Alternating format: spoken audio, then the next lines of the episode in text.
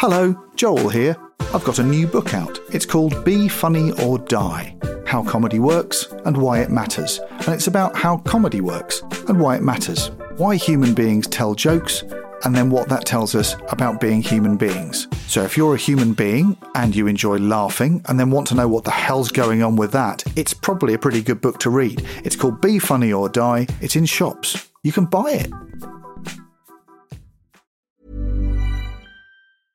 I'm Sandra, and I'm just the professional your small business was looking for. But you didn't hire me because you didn't use LinkedIn jobs. LinkedIn has professionals you can't find anywhere else, including those who aren't actively looking for a new job but might be open to the perfect role, like me. In a given month, over 70% of LinkedIn users don't visit other leading job sites. So if you're not looking on LinkedIn, you'll miss out on great candidates like Sandra. Start hiring professionals like a professional. Post your free job on linkedin.com/people today.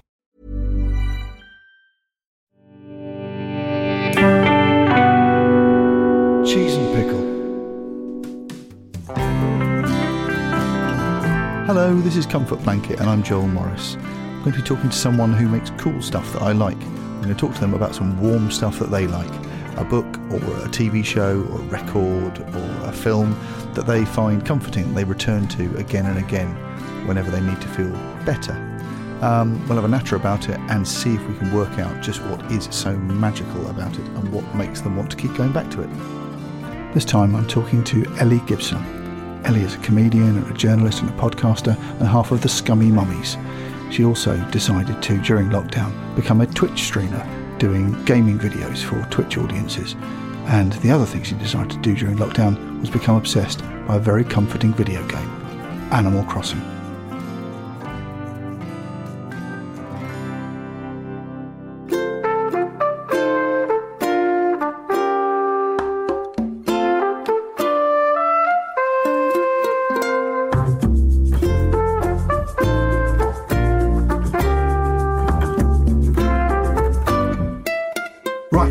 Chosen for your comfort blanket. As the first time someone's brought a video game on, you have brought the game Animal Crossing. I assume Animal Crossing New Horizons? Yes, that's right. Specifically, the most recent Animal Crossing game. Yes, I think it's a couple of years old, isn't it? Yeah. Well, it's Yeah. 2020 it came Yeah. out because it's very, Well, very so did a lot of things. Yeah, Yeah, it was a big year. Lots of stuff happened in 2020. there was a big release of various things, um, but it was it's it's a game that's completely linked to that particular moment in history Mm. in a very strange way, in a way that lots of games aren't. Because people, it came out March 2020 at the moment that the world went mad. The Prime Minister has announced the most drastic limits to our lives that the UK has ever seen in living memory. From tonight, you can only leave your home for very specific reasons. And, and at the same time, video games really came into their own, I think. and Animal Crossing was at the sort of top of that, the front of that vanguard, really. Because it was a massive hit. It's a Mm. huge thing. I mean, it's, uh, it's the 16th best selling video game of all time, bigger than Call of Duty and things. And it seemed to arrive at exactly the moment that people really, really needed what this game could offer. Yes, and it was. It's not new in terms of the series has been around for nearly twenty years, Right. so it wasn't a new thing. But um, it was new to a lot of people, including me. I'd sort of dabbled in the previous Animal Crossing games just because my job, because I'm a video games journalist historically. Um, so I had played it on the DS, and I thought it was rubbish. Quite honestly, I was like. This is tedious. What is this video game where I, I open it up and I've got a mortgage? I've got a mortgage in real life. This is video games are about excitement and escapism. This is awful. Uh, yeah, and then I lived through a global pandemic and my perspective changed. Joel, don't know about you.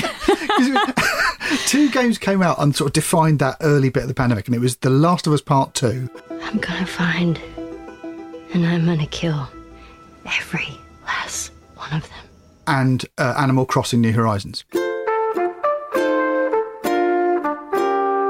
And they seem to, I play both of them, I like both of them, but they seem to represent two approaches to the pandemic. One was to go, it's all terrible and I want to wallow in misery Yes. in another pandemic, but a zombie one.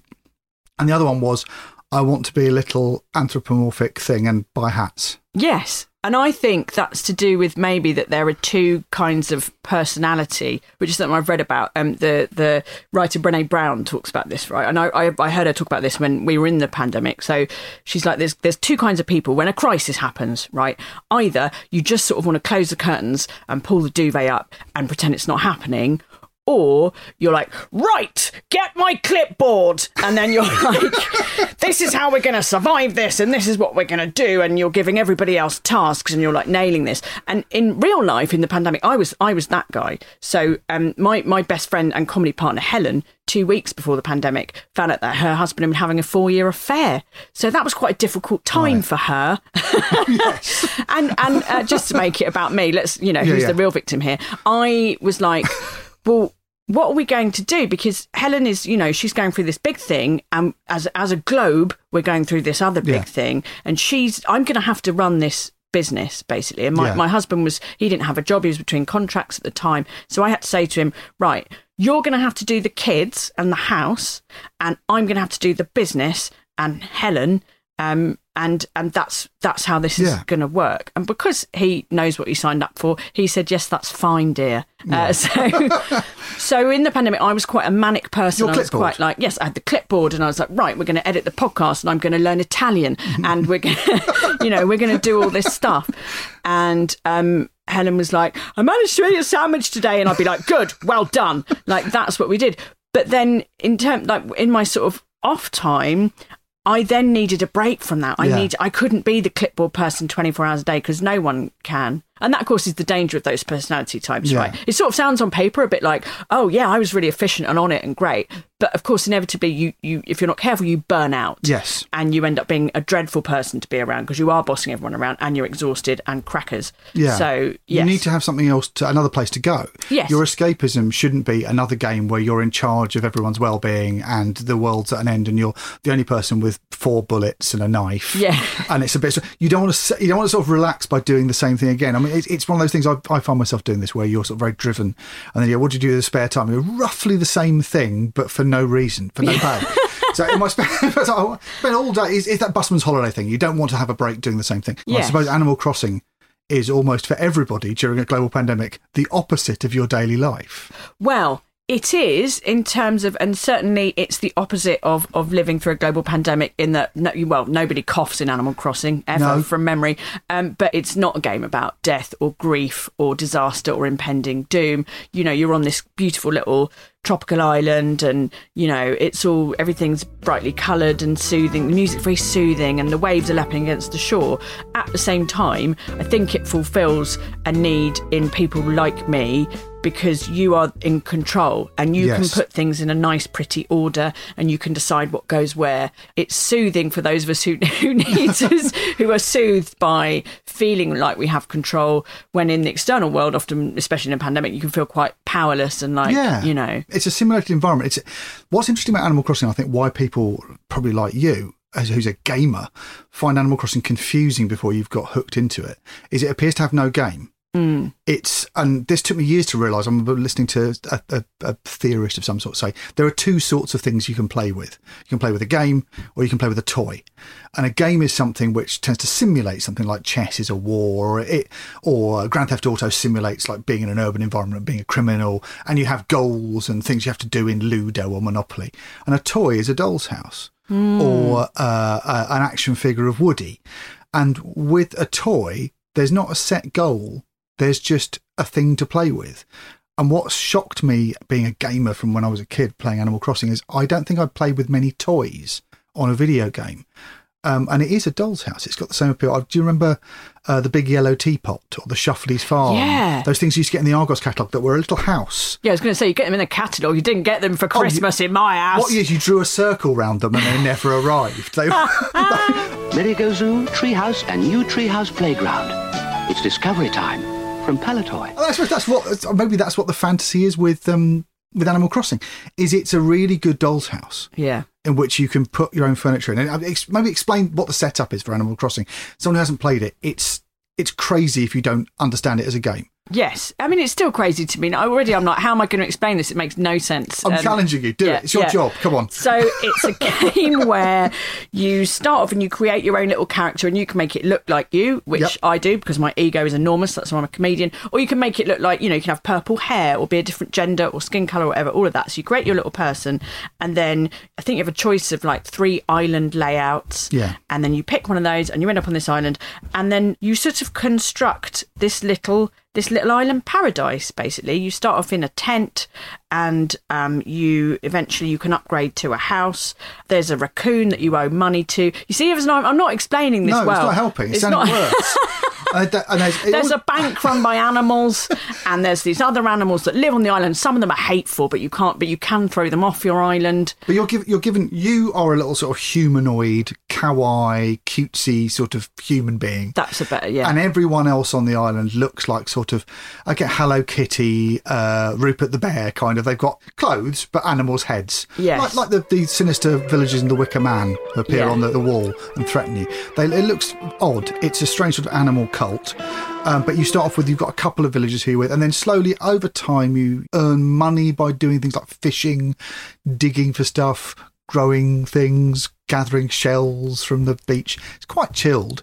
Um, but it happens over what feels like at the beginning an enormously long time because it's in real time. Hmm. So if someone says come back tomorrow, you have to turn the game on tomorrow and play tomorrow. Yeah, and like there's there's shops. There's like a little tailor's shop and and like a general store, and they have like shop opening hours.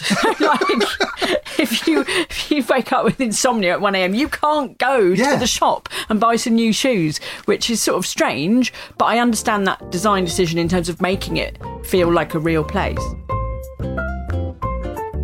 The whole thing feels like a real place as well because it's running in real time over the seasons as well. When you turn it on, if it's winter, it's winter on the Animal Crossing island, on whatever you call your island. And suddenly someone will say, Oh, it's Christmas soon, or Toy Day, as they Yeah. call it. Non denominational events sort of roll round. And so uh, my kid was suddenly going, Oh, it's really exciting. It's going, be, it's going to be Halloween soon on Animal Crossing. You've got to turn up and join in. And it's got this feeling that if you that you need to visit it every day, otherwise you won't get the best out of it. And it becomes addictive in a way that doesn't feel like gaming addictive. What I, anyone who remembers Tamagotchis and things, it's got a certain amount. It needs looking after. Yeah. Your island and your characters need a little bit of care, and it's a bit like having it like loads of pets. And that's why I think one of the reasons it's a brilliant piece of game design because you can pop in for 20 minutes, Yeah. you know, while you're on the tube or something, or you can get lost in it for four hours because I don't know, let's say you want to make um, 17 rows of pumpkins all in different colours repeating. Again, if you're that kind of person, Joe, I don't know what kind of person organise you are. island. Don't, don't grow them wildly. Don't grow them randomly. No, don't be a savage. It's got to go green, yellow, white, Yeah. orange. Everyone knows that. Everyone knows that. It uh, takes as long as real gardening. it's that straight where it's a simulator. I remember do- playing Grand Theft Auto 4, the one that was unbearable that took forever. Grand Theft Auto 4, and realised that my character had had more exercise than I'd had in days because he kept getting fat. So I kept taking him out for runs, and I was just sitting on the floor going, "He's eaten better than I have." It's got that thing where you're looking after your garden in the game better than you might be your own garden. Yeah. I know the programmers, the designers said it was meant to be a very light, low stakes game, but it arrived at the beginning of lockdown when people had nothing else to do. So people just went straight into it and spent all day on the island because there's nowhere else to go. Yes. They couldn't do a lot of this stuff in real life.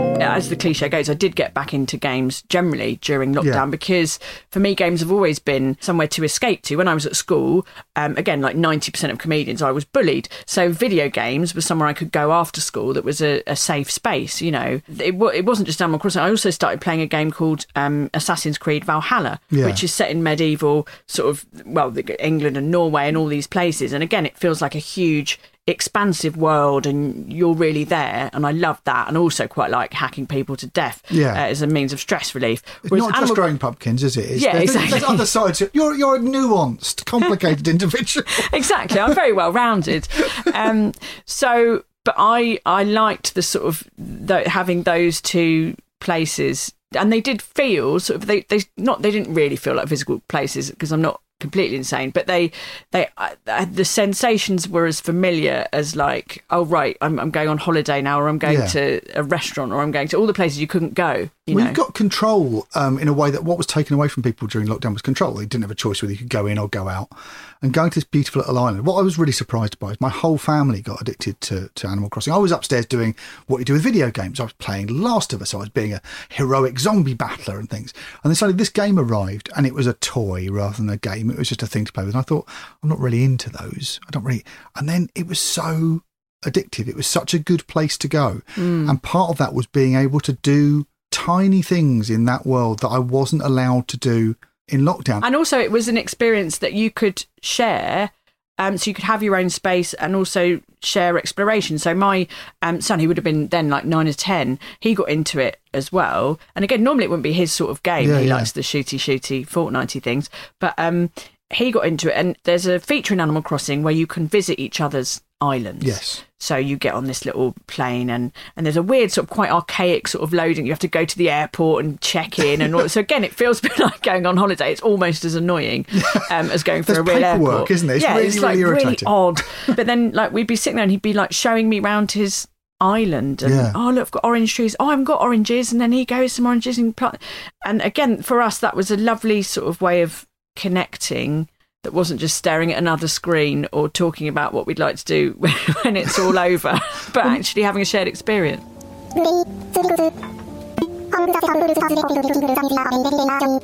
Well, they, they made a fuss of this. I'm re- reading an interview with the again with the designers, and they said that it was really important to release it globally all on the same day. Everyone could join in. And my kid immediately made friends with a friend's kid in uh, California, and they were visiting each other's islands for a bit when they couldn't have real friends around. What shocked me about Animal Crossing because it's a it's a stupid game about buying hats for animals.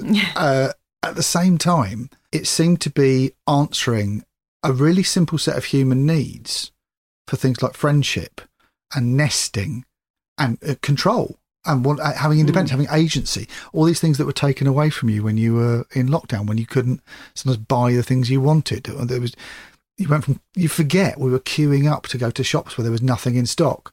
or indeed just just arranging a load of pumpkins in the shape of a big knob which That's is also good. a basic human that fulfills a need in a lot of people doesn't it just Well, it's full of all that customizing shit. It's very, very weird. Again, as an old gamer, how important it is for for the younger generation. I, my kid drives me mad. We'll load up a game and it'll be amazing. It was like a Star Wars game or something. We go, oh, we're going to fly a spaceship, and we'll spend like four hours designing the outfit of the person, hmm. like dressing up. It's like paper dressing up dolls. And I go, when are we going to play the game without rising? For that generation, the customization, the ownership, the identity, the dressing up is 90% of why Fortnite is fun and why Minecraft, it's this, this desire to build things, to make things, not just to play them, has, Yeah. has really taken over. and and to make the game your own again which is one of the reasons Yeah. animal crossing is, is is to my my son likes making um you know characters you know that sort of they don't always represent it sometimes they're girls which i'm very obviously very smug about because it means Yeah. i've raised them correctly into being Yeah. a good feminist. But um i understand that for him um, fortnite is a very social game because it, you know in my day we didn't even have online gaming. And Yeah, for him online games that's a place you hang out. So it matters to him what he looks like and how he's represented in that game. And i think well yeah fair enough really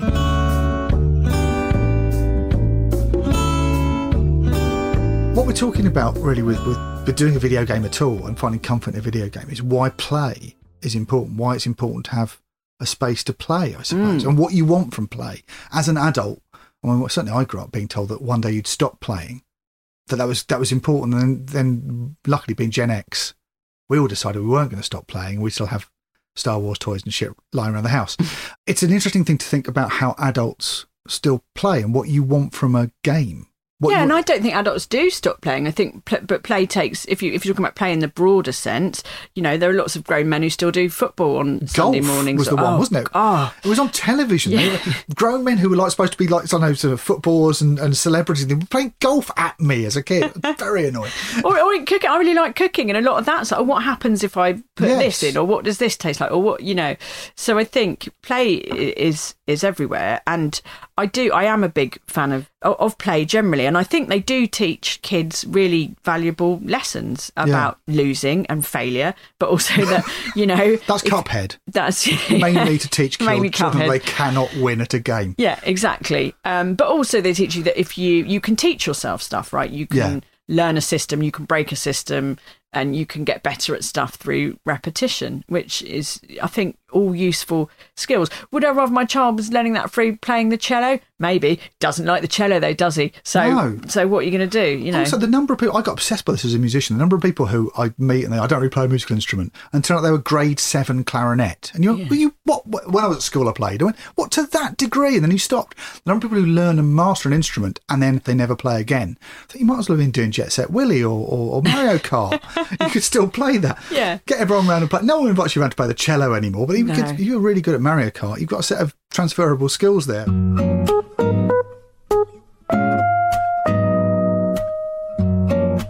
These games are really good, I think. This style of game that's got very big, which is slightly simplified, because games got slicker and slicker, and they became more and more like like a simulation of life. That when you play Grand Theft Auto or uh, Star Wars, it looks like you're really in a movie, and and all the characters are really realistic and things. And there was this sort of what what you get when, when your kids playing Minecraft. It looks nothing. It looks like little Lego blocks. It looks like 1982 sort of graphics. Oh, it looks like it's built out of Ceefax. Yeah, exactly. it's just, and you think, how, why are the kids into this? And you think, oh, weirdly, it's really approachable when something doesn't look realistic. yeah. And there's a thing with Animal Crossing is that it's it's not it's not 3D in the sense you're not. It doesn't feel like you're there. It's like uh, it's like looking into a doll's house's window. Everything's a, a uh, uh, sort of a fixed angle, and there are little bubble-headed dolls in there, and they're all quite simplified. And weirdly, that makes it look like you could probably play it. Yeah. It's not going to be too hard to play. and and and and it's not in the uncanny valley like a lot of games Yeah. still are and it's and it- you you your brain um can do the sort of do the leap like Yes. if finding nemo had real sharks in it, it'd be absolutely terrifying i don't want that don't want that uh you know Well, they're letting you fill the gap in by sort of saying there's a little bit of. Well, I think, and I think it's a deliberate attempt to make it a bit. Every level of Animal Crossing, I'm getting the feeling that it's quite simple. The dialogue is quite simple. There's little bubbles that appear above their head. You don't have to put up with like bad voice acting or anything, cheesy translated voice acting. It's just little bubbles and sort of gibberish sounds. You don't get stressed out by how much work the game's doing. Hmm. Because I play a lot of City Sims, I things, things like City Skylines, and I get really panicky that it knows where every single person in my city is going and what's happening at the sewage works. In fact, I play City Skylines as- as a way of relaxing at the beginning of lockdown, and the first thing that happened was there was a, a massive public health event and everyone died. It was the most stressful thing that could possibly have happened at the beginning of lockdown. And with Animal Crossing, A, that's never going to happen, and B, it looks like it's quite software light. Hmm. It's just deciding, oh, oh, that tree's blossoming. It looks like the, the machine itself is having quite a calm time. It's not it's not going to get hot working out where everyone is because it's a small island with about ten people on it. Yeah. Yeah, but I think I think the work has gone into the design of it and, Yeah. and nailing that atmosphere and that tempo of it and, and when to give the player something new to do Yes. without making you feel like, oh, I've got more work, I've got I'm never gonna get any, I'm never gonna finish it. That's I think that's really and how Yeah. it's cleverly designed. The, the mortgage thing. So it is like you Yes. do you do like to upgrade your house, you basically borrow money off this raccoon and then you have to pay him back. And he's a bit of a tosser, but you can pay that money back at your own pace kind Yeah. of thing. So it's up to you whether you then spend six hours farming peaches or just sort of, take your time. Stroll up another beach looking for shells. Yeah. That's the version. That's how I paid my mortgage back. Is it? What a lovely fantasy that is. You have to pick, shell, pick stuff up off the floor. Litter. Just be a litter picker and you can sort everything out. Thank God it's not a British beach, obviously, because then Uh, you'd be picking up raw sewage and jazz syringes Yeah. and whole bits of Lego. the calmness of it, the fact that nothing's rushed. You could play. I had a nice feeling that you could probably play for ten minutes a day or hours a day. There'll be no restrictions on it, but also that you could spend as long as you wanted playing it. My friend uh, John S. Reed, who's a streamer and, and uh, quite a serious gamer, big Nintendo fan, he decided when he started playing that he was going to collect every item in the game. Whoa, that's too much. That's, That's too big a there's job. something like fifty thousand or something. Like it's crazy. He did realise this was, uh, uh, you know, like emptying the ocean with an egg cup. Like this Yeah, is yeah. just not. And and sadly, it did ruin the game for him. I was talking to about it today. He was like, it ruined the game because you know th- it's not a game for completists. It's That's not an achievement based game. exists. There- Yeah. There's just enough achievement in it. Weirdly, I got fascinated by this because the island you build and the house you build on the island, and I should probably explain that you get your house and then you can decorate it. You can go, you earn money by doing various sort of low level agricultural or collecting tasks, and you can trade stuff up at the shop and you can buy things. They'll have a a fan or a a, a, cup or a sofa on. But, but also really weird stuff as well. Oh, yeah. It's like the middle aisle of Lidl, the Yeah, Animal it is. Crossing shop. It's just like. Do you want a huge Godzilla for the garden? Yeah, yeah. Do you want a foot spa or four spanners? I'm like, I don't know. I do. I think I do. Do I? I don't was, know. There was a cryogenic pod and a gothic mirror on offer this morning, and I bought the gothic mirror because I've seen Dead of Night. And I think bad things are going to happen. Uh-huh. But yeah, you buy this stuff and you decorate your house with it. And what's happened to my wife, who loves nesting and likes antiques, and likes collecting, her house has got bigger and bigger and bigger and keeps changing, and she keeps winning prizes for it. And as soon as I got a bed and a TV, I've done nothing to my house. which is how we both were when we met each other. yeah, it's like, it's like the old stereotypical joke that, that does have truth in it, certainly in my house, is if it weren't for women, men would just live in a cardboard box. Yeah. There would be no curtains or cushions. Yeah. Like, they just wouldn't exist. Yeah, in my in my thing, there's a, there's a guitar pedal board, a television, and a futon, and that's basically how I was living when I met my wife. Uh, and it's fine because that, what I can do, I can save that money up and spend it on more guitar pedal boards. It's Yeah. exa- but uh, the the options you get to you're not driven to, but in a really weird way, you do get to express yourself. And if you choose to not express yourself at all, or just do the pumpkins in order, or uh, mow a dick into your lawn, there's no limits to what you can do.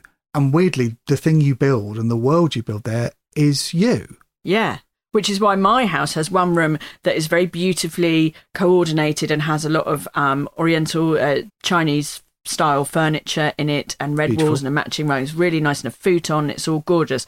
And then upstairs, I've got a room with like a, a baby foot table and an arcade machine. One of those lightning balls where you put your hand on it and the lightning goes where your hand is. And like a telly, but it's shaped like an apple.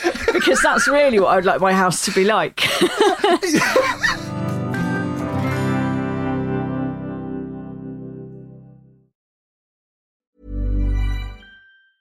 Many of us have those stubborn pounds that seem impossible to lose, no matter how good we eat or how hard we work out. My solution is PlushCare.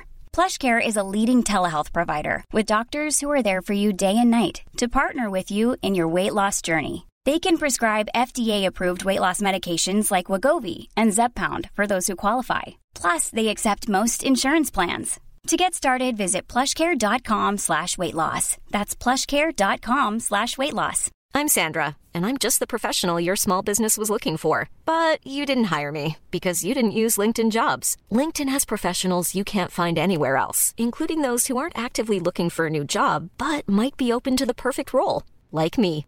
In a given month, over 70% of LinkedIn users don't visit other leading job sites. So if you're not looking on LinkedIn, you'll miss out on great candidates like Sandra. Start hiring professionals like a professional. Post your free job on linkedin.com/people slash people today.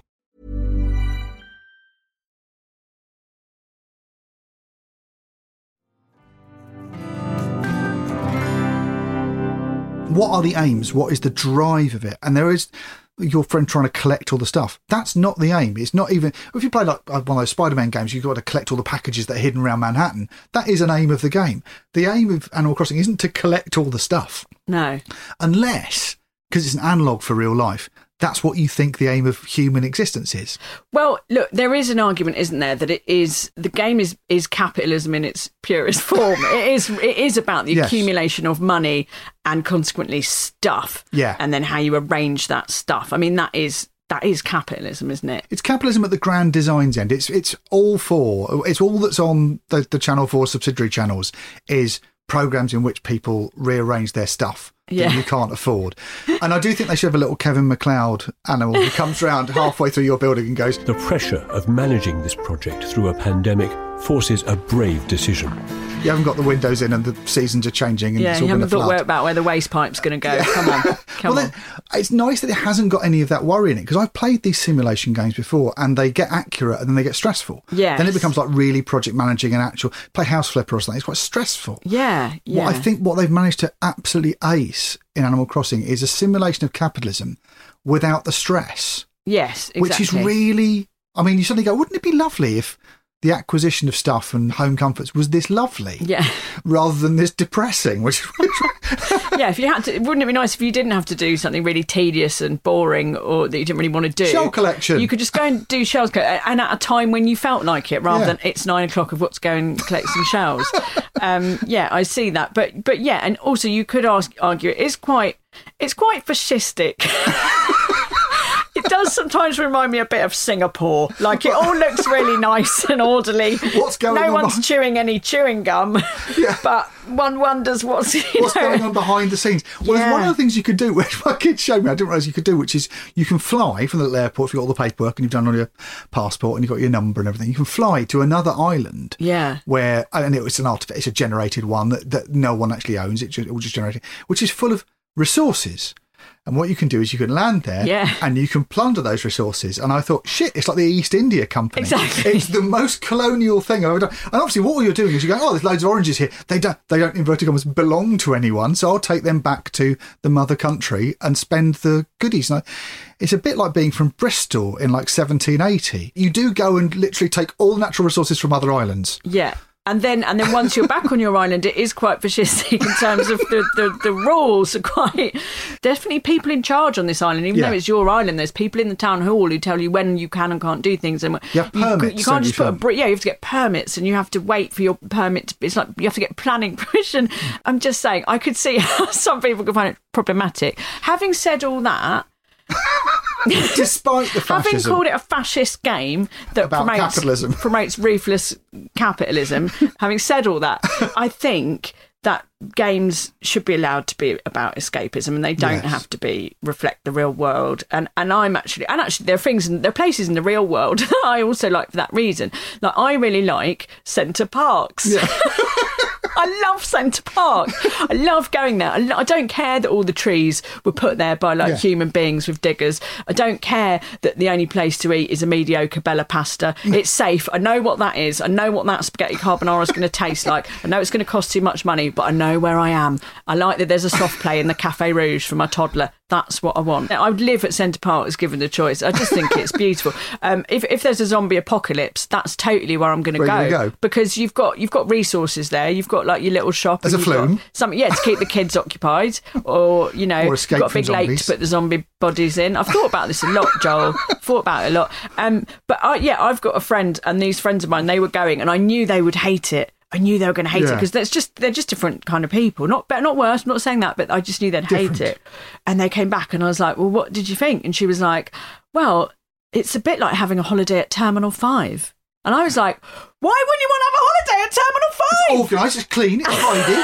Brilliant. It's got a pub. There's nice little shops. There's loads of toilets. They're always quite clean. You feel like you're on holiday. It doesn't matter if it's raining. It's you know what's wrong with that? It's a very international game, but it does feel incredibly Japanese. Yeah. That something about the fact that things are ordered and organised and there's a sort of codes of behaviour and decorum makes you go, oh God, it's really safe. And I've seen enough J horror to know that doesn't happen all the time Yeah. in Japan. But it's it's a it's a very Japanese fantasy of sort of ordered, benign bureaucracy that the systems are in place to make the world better. That if you follow the rules, then then your garden will will will flourish and you'll do very well. And it's quite a calm place to be because a lot of questions are answered for you. Yeah. Well, again, funnily enough, you'll be amazed to learn this, Joel. Japan's one of my favourite places There to go. visit. What are the chances? uh, I've been there quite a few times for work, and I took my parents there on holiday, and and, and I love it there. Um, but I, my other favourite country is Italy, which I like sort of because the opposite, because it is a bit chaotic. Nothing works in Italy. The trains never run on time, and the shops are only open for about half an hour a day. so it's got that element of Animal Crossing. Italian well. Animal Crossing, don't you? Oh, you imagine? awful. You, just, you turn it on, it wouldn't let you in. It'd be awful.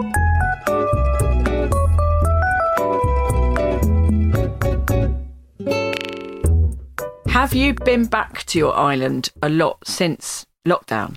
No, I got nagged to because my birthday's coming up, and the the island and the islanders, in a really sinister way, know when my birthday is because you type it in the beginning. So there's all this sort of buzz going. Oh, it's going to be Joel's birthday. It's going to be Joel's birthday. So my kid who's still playing it goes, you've got to be around for your birthday. We've got big plans." Uh, it's, I now feel the same pressure I do about a real birthday that I've got to turn up. So I had to log on and go back to my house, which I hadn't visited for months and months and months. I've been playing other games, and the great thing if you go back to your house, there's cockroaches everywhere. Yeah, this is You what happened to tread me the other day. Yeah, You have to you have to stamp them out. They get yeah, little cockroach ghosts, which is quite Pac-Man. It's nice. again, they run off. fascistic. Yeah. just destroying animals. What's funny if you don't go back is your house just stays there. People can pop in and see it. Yeah, The funniest one is my, my brother lives in Berlin and he comes to visit every so often we play video games together. And he moved into Animal Crossing Island uh, because my, my kid said, come and play. And he invented a character called Big Dave. And Big Dave has a tent on the beach, which has been there now for two years since the last time that my brother visited from Germany during lockdown. Um, and Big Dave's tent is just there. Big Dave hasn't done anything. Big Dave has not acquired a thing because Big Dave just sat there and it's just in the way. ah, And after a while, there was a brilliant thing had turned up since I last went there, which is you can collect things like you can collect plants and things. One of the plants you can collect is just weeds. And there's a big bag of weed outside outside the tent, which my kid has labelled a little label Big Dave's weed. so there's the impression that Dave's having a great time and he's just living on, on shellfish. And it's yeah, uh, if you abandon your tent or your house, it just stays there. See, again, this is one of the good things about the game is is that you can play it in the way that you want to. If you're playing The Last of Us 2, Yeah. you have to get to the end of that Yeah, story. it's rigidly you know, narrative. It's, it's brilliant. It's box set narrative. It's beautifully put together. But that's the opposite end for Yeah. this, which is basically open ended. Not even a sandbox. It's a toy. And it's and it's someone else's story. It's all about Joel and Ellie, which, by the way, are excellent names Yeah. for characters in I think, anything. yeah, they're, they're quite Yeah. heroic, aren't they? quite heroic. Yeah. Ellie? I'm sorry about your daughter, Joel. Uh, she's obviously superior, but um, you, you, but with Animal Crossing, it's a different. Like you say, it's a toy because you're making your own story, and and yeah, you can be Big Dave, whatever. And, and again, that's a reflection of of how different we are as humans, and of what I think genuinely what people do. So I watched this show once, and I can't remember what it was called, Naked. Something, not naked attraction, but the premise of the show is: Have you seen this? Is this making Go any on. sense? No. they put two complete strangers on an island. On Right. a, so it could be a, it's usually a desert island, I think. Um, and the one the episode we watched it was a desert island. These two strangers, a grown man and a grown woman, and I think you're allowed one luxury item, and that's it. And you're naked, like you don't have anything at all. You don't have sun cream or water or anything. Um, and then obviously they film you going slowly mad for the entertainment of like. And there was this man and this woman, and they'd never met. And the woman, she's like, right, okay, um, we're going to gather up loads of palm leaves. She's made a hat. She's got a grass skirt. She's every day Right. she's going in the swamp to catch fallen coconuts. And she's like, right, we've got this. The man digs a hole and then he sits in the hole. With his bare hands, just That's digs a hole, gets in the hole. And she's like, come on. And he's like, well, I'm out of the sun. What do you want? There's nothing to do. I'm in the hole. Just, I'm just going to sit in my hole. And amazingly, they have a massive fight and they don't really get on. And then I think she's the one who ends up having to leave the island because she has some sort of breakdown with dehydration. Because and he's just like, I'm fine. Just leave me here in my hole. And that's you know that's that's that's humanity in a nutshell, isn't it? It's all about our needs. It's Yeah. what, what's your level? Yeah. Where can you settle? And I don't think there's even a gender thing necessarily. I think there's definitely men and women who have those Yeah, there's some needs. people who just want a hole. just want to be in the and hole, some man. people who want to buy all the little uh, little knickknacks on Animal Yeah. Crossing and make their their house amazing. Some people want a foot spa that matches their curtains. That's right.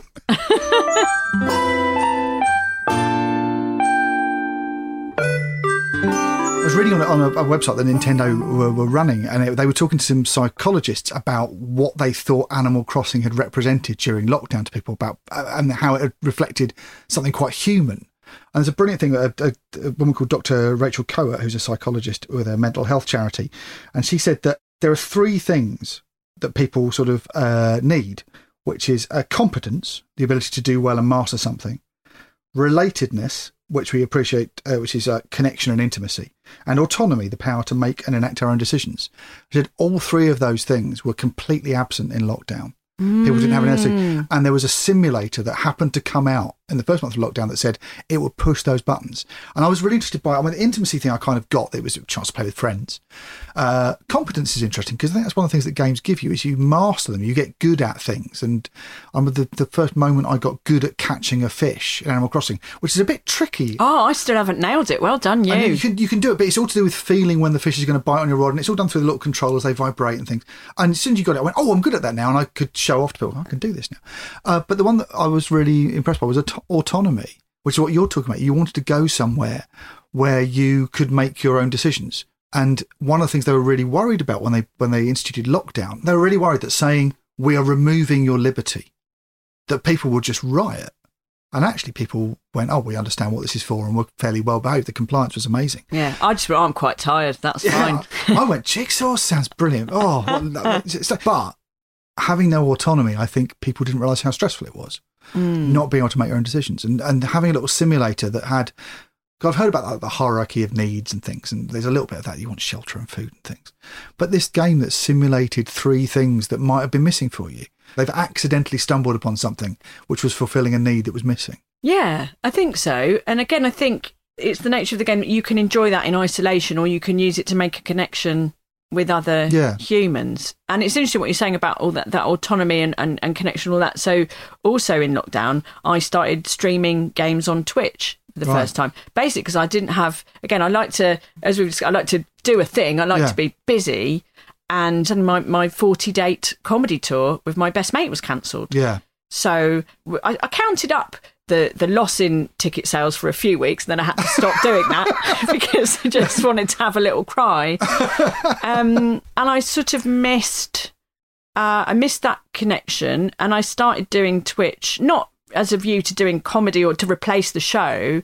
But just as an experiment, it Yeah. started as an experiment, and then it became. I sort of accidentally created this community, which is still going, and I suddenly was making all these connections with people through again through video games. Yeah, yeah. Um, I didn't actually stream Animal Crossing only because that involved like hooking up some cables, Not and that, that. felt felt like too much effort. no. Whereas on PlayStation, you just press a button, and it makes it go on Twitch. So you, that's you, want know. to learn skills during lockdown, but you don't want to learn that one. Exactly. Italian, yes. Just- yeah. Cables, no. Yeah. that was a real lifesaver. And what's brilliant about Twitch, I think, and which is is, is that games gives you something to talk about. Yeah. Do you know what I mean? If I was, because I was at one point, I was going live three nights a week for like two or three or four hours at a time. And if it just been me talking to people, I mean, God, nobody wants that. Yeah. but the game gives you a something something to laugh about obviously which is you know Yeah. oh look at this vikings funny haircut you know that will take up a good 20 minutes on twitch and now and now weirdly i'm still i'm not playing animal crossing anymore but i am still on twitch and i still have that community That's really interesting. I've not even thought about that. There's a lot about play and the idea of why why humans need play. Like a lot of people, my kid watches a lot of YouTubers and they talk about gaming. And you go, God, how can you talk about gaming? Not realizing that what previous generations did, they get their friends over and play bridge, hmm. or they get their friends over and play Scrabble or Monopoly or a board game. And what it is, all I think, or football or golf, whatever you do with your friends, if it's a game, if it is to do with play, and I think as a culture, because play has been hijacked by big corporations so that we forget that football is a game, it's a thing that you're watching other people play. It's like Twitch. You're watching other people be good at a thing you're not good at, um, or, or, or, or be bad if you go see your local team. Oh, with me, it's definitely bad. People come Yeah. to literally laugh at Yeah. me being awful. Uh, I can't even summon a horse properly without accidentally slicing it in half. You know, There's a that sort of communal focus that you gather together, and and the new version of this is to all gather together and and as a focus for conversation and for human contact, not religion, not politics, not the news, not going on on Twitter and getting angry at what's happened in, in the news today, but having something silly to talk about. It's the same thrill you get watching a bad movie together. Yeah. But then again, with Twitch, I think sometimes you, those things, because it's a community, those things can get incorporated as well. So, so every Friday night and Tuesdays as well, but every Friday night, nine o'clock, I play video games on the internet, and unbelievably, people come and watch me do that. and I don't understand it either, but people do. and so we have we we chat, and we try to make. I try very hard to not make it. It, you know, a little club or a little Yeah, yeah. cult. It's meant to be inclusive, but there are in in jokes naturally occur, but also sometimes serious things happen in the real world. So, um, I've one of my viewers, Rickleton, um, who's he he's British, but he lives in Arkansas, and you know, the day that Roe versus Wade kind Yeah, of yeah. was overturned, you know, that that did come up in the chat because that's you know we Yeah, were all yeah. like, oh, you know, and I mean, it helps that we're all sort of quite like-minded people Yeah. with similar political leanings. Um, But you made a tribe, but yes, we've I've accidentally done a tribe. Unbelievable. and you are of course the leader of that tribe, I'm- and are worshipped as a god. I prefer the word queen, Joel, if you don't mind. Yeah, and, and roles naturally emerge and do get assigned. So um, there's there's a girl called Weathervanes. In real life, she's a cartographer. And it's naturally happened that she is in charge of working out where I'm going. So when I got, get lost in medieval Norway, she'll be like, "No, Ellie, it was the second cave on the left. Go back. Go People back." bring skill sets. Yeah, Rickleton names the horses. He's very good at horse nicknames. Uh, Richie and Tombo do the, just the filthiest jokes you can imagine. You know, everyone's skill sets naturally emerge. this has come up before when I've done games on this podcast where Paul Litchfield came and talked about Dungeons and Dragons. And within minutes, we were talking, instead of talking about the game or or the mechanics of the game or, or how it was invented, we were talking about the people who played it and the tribe that gathers around it and the fact that that was, that had its own in jokes and it became a little sort of unit of society. And again, I think that's something about play that's really important. That if you have a gang of you that play the same game or watch someone play a game, it's just this fire around which you gather. Mm. The game itself needs to be good, can't be shit, it can't be hard to play, but eventually it just becomes a reason why you're all together. And that's no different than you all following Tottenham. Yeah. It's what have you agreed is your thing, or, or liking the TV series or something. But, But again, with to need an games, is, what's great is you can you can change that up because there are so many games about so many different things. So we played a lot of Valhalla uh, recently as well. We played a lot of um, interactive erotic fiction, Really? which is yeah. so there's all these on mobile the games. Switch? Uh, I think it's still in Nintendo QA.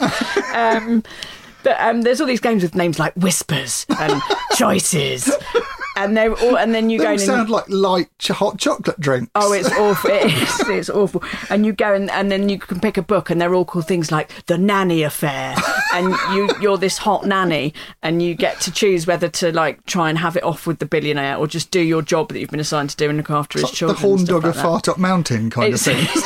it's all very strange, but it's all multiple choice questions. Right, yeah, yeah. So it's all like, do you a excuse yourself for the children's bath time, or b try to touch his penis? You know, it's all sort of like that. The the, the grown up. This is Yeah, to be clear. thank God. Um, yes. So so that became that was a democratic exercise. I'd be like, right, vote vote now. Yeah, one, two, three. People would type one, two, three, and then we'd make decisions, um, which were always the same. It was always like, can we get it in? What's the most likely way to get it in? we want to see some some flesh, and it, yeah, they're all designed. Of course, it's all a massive tease. You don't actually get anywhere. I did get a job in a strip club at one point, and that was quite good. But even then, didn't get any. Couldn't see it going in and out. Nothing. It's worse than Sam Fox strip poker on the spectrum. Yeah. Never, oh. never works out. Oh, that picture of her in the scarf, like the invisible man at a fancy dress party.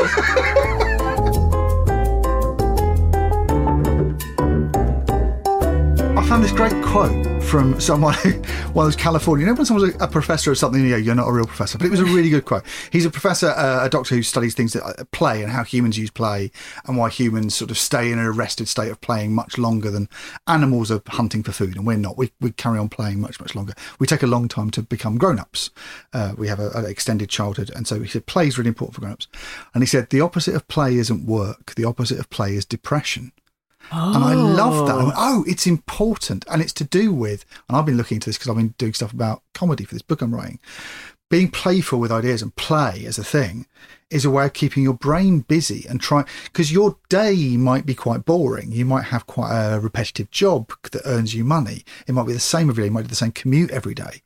And by play, and I include fiction in that, watching drama, making up stories, playing video games, you go somewhere different and it's hmm. constantly stimulating different your house may have looked the same for 10 years because you can't afford to put new furniture in but you can be in an environment that is stimulating and different by playing a video game where you can decorate your house differently. Maybe you can't afford to decorate your house. Yeah. and it's an unlimited doll's house. It's a place you can go it's an unlimited place to decorate. It's an unlimited lego set. You can keep building with it forever and it keeps getting bigger and bigger and bigger and that will keep your brain busy and that's the opposite of depression is, is constant stimulation.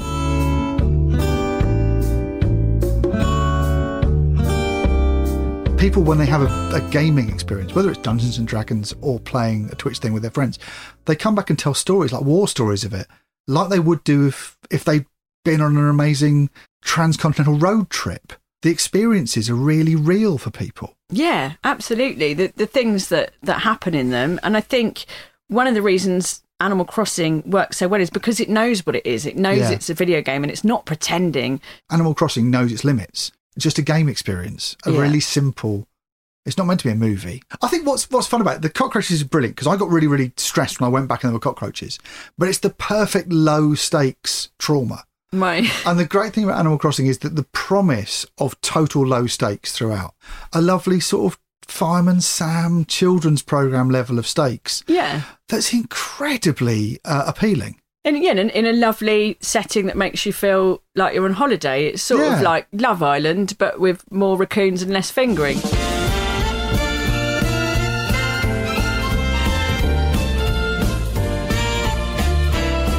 The only stressful thing, the only stressful thing I used to find playing Animal Crossing is that when you catch a fish or catch a bug, there's a little bubble that appears above your head and he tells a joke.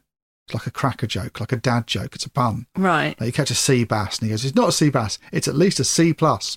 Oh, and wow. I, and I got really triggered by that because I imagined being the British comedy writer who had to write all of those because that's definitely the job I was doing before lockdown and would probably be called up to do at some point. And it used to- Oh. they used to worry me. It's the dad jokes in it. Or maybe, that, or it's fine. maybe it's just some poor copywriter there. Maybe they didn't even hire a comp. They should have hired you. This is what this, this is what this whole episode is. It's just you want to get hired to write the jokes for the next Animal Next Animal Crossing. Crossing, I want to do those gags, is. the puns, the dad puns. Yeah, yeah, fair enough. Yeah, I Um, don't know why they're there. I mean, I, don't, I, assume, I assume they're not translated directly from the Japanese. It's not like sort of asterisks. This astonishing transnational linguistic exercise in, in ju- puns that work in 80 languages. I assume some underpaid BBC staff has done that job. But Or it might just be that. So my first job in games was as a copywriter at PlayStation in like Right. 2002, and so one of my jobs was to. Um, so we'd get, for example, a Namco game made in Japan, like Time Crisis Three. We get the we get the Japanese manual, which had been translated not always brilliantly into English, and then I had to do it in sort of I had to localize it into sort of you know British English basically, and and often God fix the grammar. Governor, about- there's yeah, been a time crisis. Crikey, crikey, oh lighty. That's not even a phrase. Don't know where that came from. Yeah. Oh, where's my automatic machine gun, Mary Poppins? That sort of yeah, thing. you could yeah, completely yeah. Dick Van Dyke the yeah, shit out of yeah. it. Yeah. and I did, I did because look, it was, it was a great, it was a great time to work at PlayStation. It was a really fun job. I really liked the people. Also, I was a bit bored sometimes, and I did sometimes feel like a bit morally reprehensible for like basically I would write the bits on the backs of the boxes and think about when I was a kid and I had my birthday money and I and I'd be writing these bullet points. This game I knew was awful and thinking I don't know how long I can do this, so I didn't do it for very long. But Tricking children out of their pocket I know. money. I felt like a scumbag. Oh, that Winnie the Pooh game. Oh, it wasn't worth the CD it was printed on. Um, but uh, I remember actually with Namco, I used to get in trouble because like I would, I'd be like, localize it. I'll localize it. So in the little character profiles, you know, because it's Japanese games, often it'll be like name Robert Baxter, which is like the most Western name they can think of. Blood type B, because that's like a thing culturally in Japan. Yeah.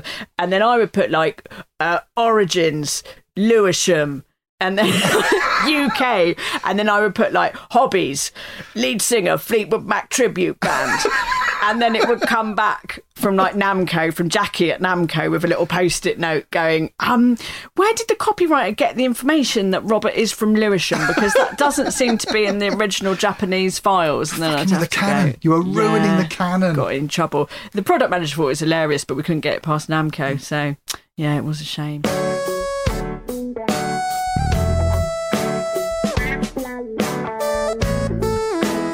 Do have a I do have a confession to make as well. I feel I need to just come clean Yeah. about something, Joel. So obviously the podcast is called Comfort Blanket. You know that, Mm. uh, and I've listened to a lot of episodes. I really like it, and I like and and you know it, it feels like the definition is a comfort blanket is something you go back to, isn't it, Yeah, yeah. for comfort? Now I, I hadn't played the game since lockdown Right. really, and I obviously went back to it for this because I'm very diligent Good, uh, professional. and wanted to try and think of some jokes. So I went back to it and played it, and I've played it, and it's fine. And if I'm honest, I feel like maybe I shouldn't have. You look, you can cut this out of its Never the go whole back. premise of your podcast. I don't know if I will go back to it. And I feel sad because it was such a great comfort blanket to me at the time. That's why I picked it for this podcast because I remember it as this hugely comforting, warm, Yeah. cozy thing. And now the world's moved on and I've moved on and I've done quite a lot in it. I've got my big house, I've got my little, you know, my stuff, my nice app. I don't know that I, it might be of its time.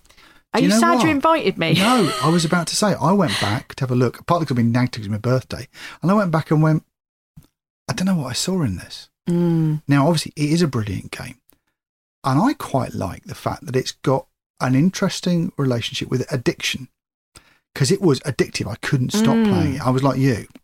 In fact, I think you were the first person I know who said this is brilliant, and I think I got it for for, for the family. Sorry, you- so sorry. No, no, you you're, you're, you were the pusher, uh, and you said you're like nicotine, and you, you, you got me into the dangerous thing. But I just I um so I played it, and I, it was an obsession to the extent that we had to buy a second handset for my wife because she was on it so much that it caused fights. Um, I played it as well, and I've been playing it this week and gone, oh, it's all right. But it's got limited play value, and I think it was designed to have that. It's designed to be a small, non-addictive, dip in and dip out game that you could drop in. And I think it must have taken them by surprise. And reading interviews with them, I think it did. And they went, people are playing it all day, and I think we exhausted it. I don't think it was. It was, but it's got a lovely feeling. If we're talking about it as a toy, it feels like going up in the loft and pulling down a toy that you loved. I Yeah. really, I mean, it's slightly Toy Story. I'm feeling a bit sentimental, but a play set or a little little garage with some cars in Yeah, or a doll's brushing off the cockroaches. Yeah, and exactly, it feels like that. And you go back and go, this was really important Mm. for a bit, but I don't know if I need it anymore as much as I did. Yeah. I'm with you.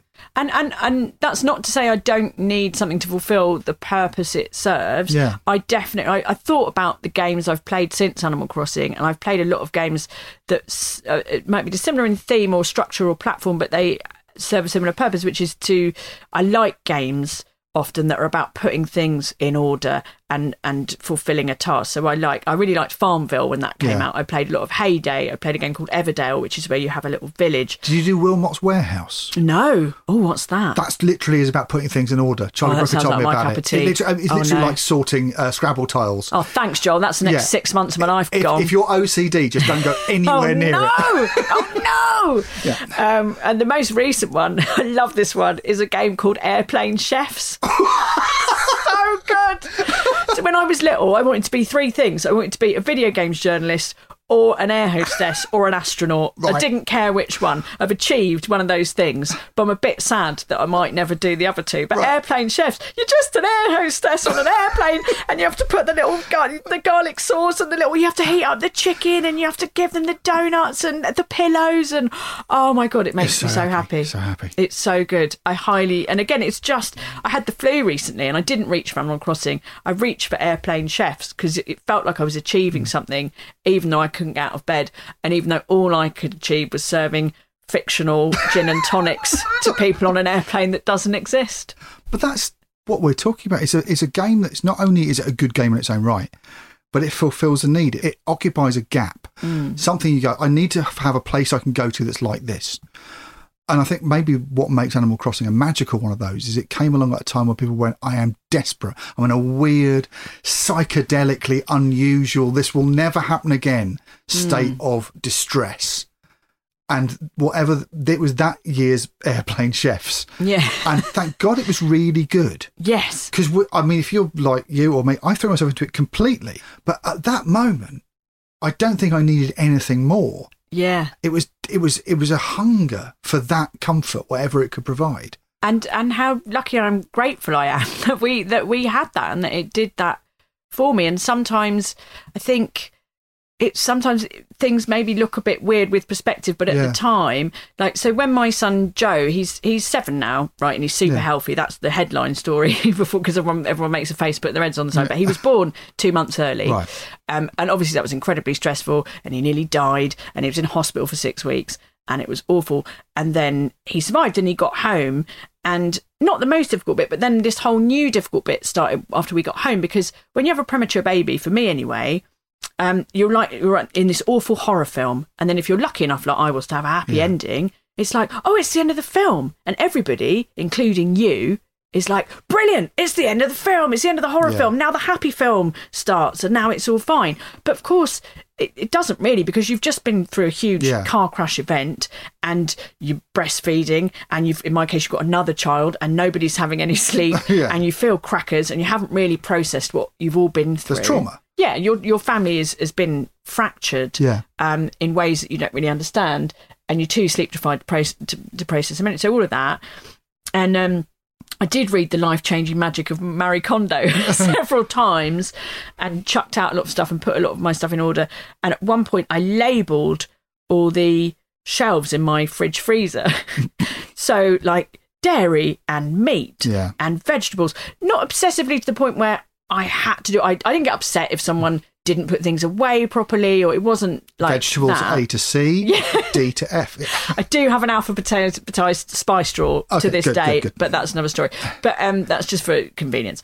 Um, but my best friend Jessie, who I've known all my life, she said to me years later, she was like, "I knew you were in trouble."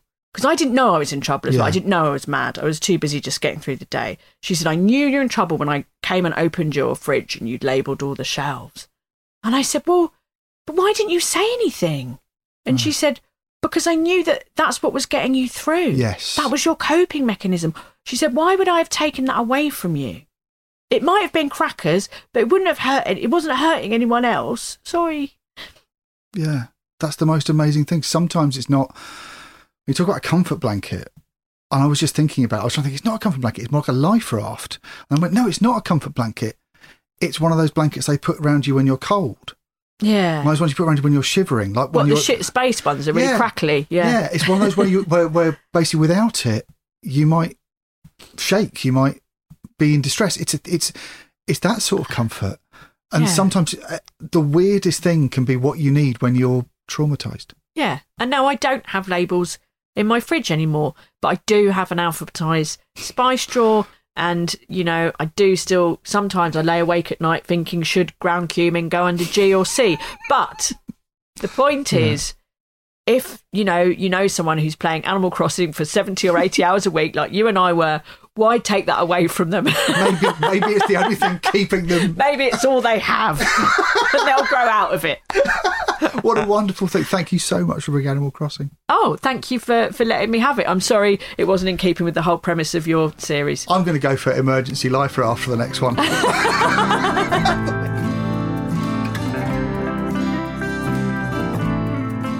Comfort Blanket was presented and produced by Joel Morris for the Cheese and Pickle family of podcasts. Find us on social media and don't forget to like and subscribe.